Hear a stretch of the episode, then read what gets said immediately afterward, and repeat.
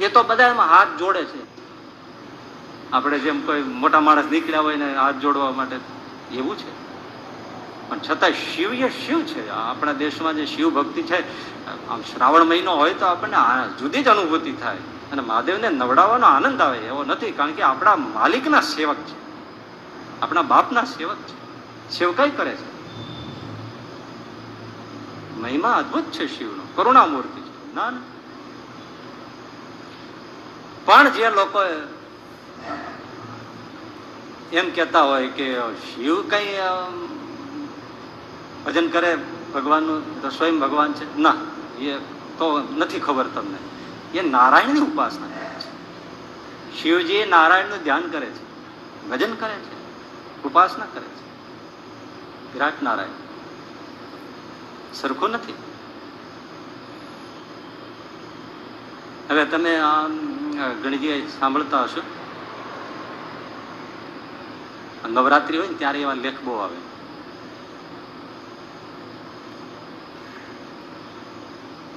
રામચંદ્રજીને પણ જ્યારે રાવણની સામે યુદ્ધ કરવાનું હતું, ત્યારે માતાજીની ઉપાસના કરી, અંબાજી વગેરે. અને પછી માતાજી એમને અજય બાણ આપ્યું. એનાથી રામ લંકાનું યુદ્ધ જીત્યા. એટલે રામને પણ શક્તિની ઉપાસના કરવી પડે છે. હવે એને આ વાત ક્યાંથી સમજાય? ભલે ક્યાંક એવું લખ્યું છે, એની ના નથી, પણ એ કોઈ બળવાન શાસ્ત્ર નથી. દેવી ભાગવતની જે વાત કરે છે કે દેવી ભાગવત કોઈ વ્યાસજીએ લખ્યું નથી, વ્યાસજીને નામે લખાયું છે, અલગ વસ્તુ છે.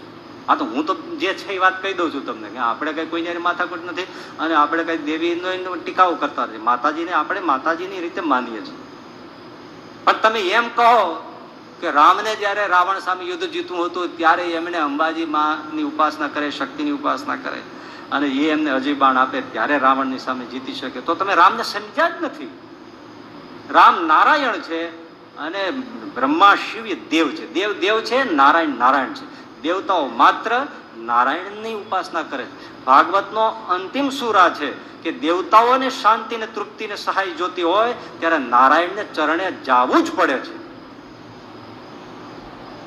આ ભાગવતનો સાર એ જ સાર ગીતાનો છે. એ જ સાર ઉપનિષદનો છે. એ જ મહાભારતનો છે. એ જ વચનામૃતનો છે. સમજાય છે ને મગજમાં? પણ એનો અર્થ એવો નથી કે તમે શિવજીને ગાળો દો હા? હા. એ નથી. શિવ પણ કોના છે? એટલે સિદ્ધેશ્વર મહાદેવનો પધરાવ્યા છે જુનાગઢમાં. અને જેવી અદાથી બેઠો છો બાપ, એવો ક્યાંય નથી, હો. હા. જો આપણને મને ખરેખર કઈ આનંદ થાય શિવજીના દર્શનથી સિદ્ધેશ્વરના દર્શનથી હું આ રોજ આ નીલકંઠ મહાદેવને, નીલકંઠ મહારાજની વરણીની સામે છે, રોજ પ્રણામ કરું. ગોપાળાનંદ સ્વામી પણ પધરાવે જ છે ને શિવજી? તમે જુઓ, વડોદરામાં પધરાવ્યા, મહારાજ સ્વધામ પધાર્યા, એના ઘણા વખત પછી પધરાવ્યા છે. એ સમજે છે આ બધા દેવતાઓનું સ્થાન છે. એનો અર્થ એવો નથી કે દેવતાઓને અને બીજા અવતારોને ભગવાન સ્વામિનારાયણ અરે બારમો ચંદ્રમાં છે. એવું નથી. કે બાપે મારા વેર છે. એવું નથી.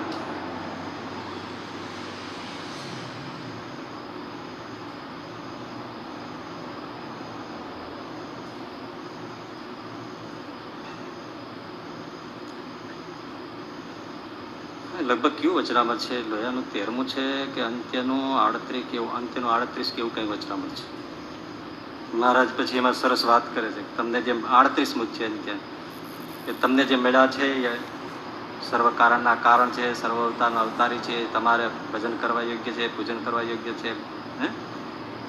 અને આ જ ભગવાનના પૂર્વે જે ઘણા અવતાર થયા છે તે પણ સર્વે નમસ્કાર કરવા યોગ્ય છે ને પૂજવા યોગ્ય છે. આવું લખ્યું છે. ચોખ્ખું લખ્યું છે ને? એટલે પછી જે જે વચનામૃત ઉપર આ બહુ સર્વોપરીની વાત કરતા હોય ને, પછી એના ઉપર બધી વાતો કરતા હોય ને, બધા અવતારોને ઉડાડતા હોય ને, એ વચનામૃતમાં જ ઉડાડતા હોય. એ વચનામૃતો મેં ખોલ્યા. મેં આના ઉપર શું લખે? તો એ- વાત જ આખી ઉડાડી જ નાખી. એની કોઈ ચર્ચામાં જ લીધી નહીં. કા, બોલો ને, આના ઉપર બોલો ને. તમે અવતારમાં કાંકરો કાઢી નાખો છો. આ એ સહજાનંદ સાહેબ બોલ્યા છે, લ્યો. કે પૂર્વે આ ભગવાનના જે ઘણા અવતાર થયા છે, એ પણ સર્વે નમસ્કાર કરવા યોગ્ય છે અને પૂજવા યોગ્ય છે. તો એ કેમ લાઈન નોંધમાં લીધી નહીં? સ્પષ્ટ કીધું છે, તો ત્યાં બળ પીડ્યું. તો એ વાત જ કાઢી નાખી. આ બધાને ઉઠા જ ભણાવવાના ધંધા બીજું કઈ. જે બોલ્યા છે એ બધું બોલો ને તો. અવતારોને દ્રોહ કરવાની શિક્ષાપત્રીમાં મના કરી છે, વચનામૃતમાં મના કરી છે. એને માથે ચડીને દ્રોહ કરીને સહજાનંદ સ્વામીની આગના લોપીને બધાને કલ્યાણ લઈ લેવું છે. આલે ડીંગો.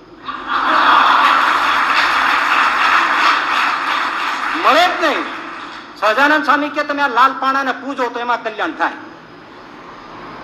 સહજાનંદ સ્વામી એમ હટો કુંભાર પાડી દે હવે કોઈએ સાધુ થવાનું નહીં. બધાએ ગ્રસ્ત કરવાનું, બબે બૈરા કરવાના તો એમાં કલ્યાણ થાય. કલ્યાણ આજ્ઞામાં છે સાધનામાં નથી.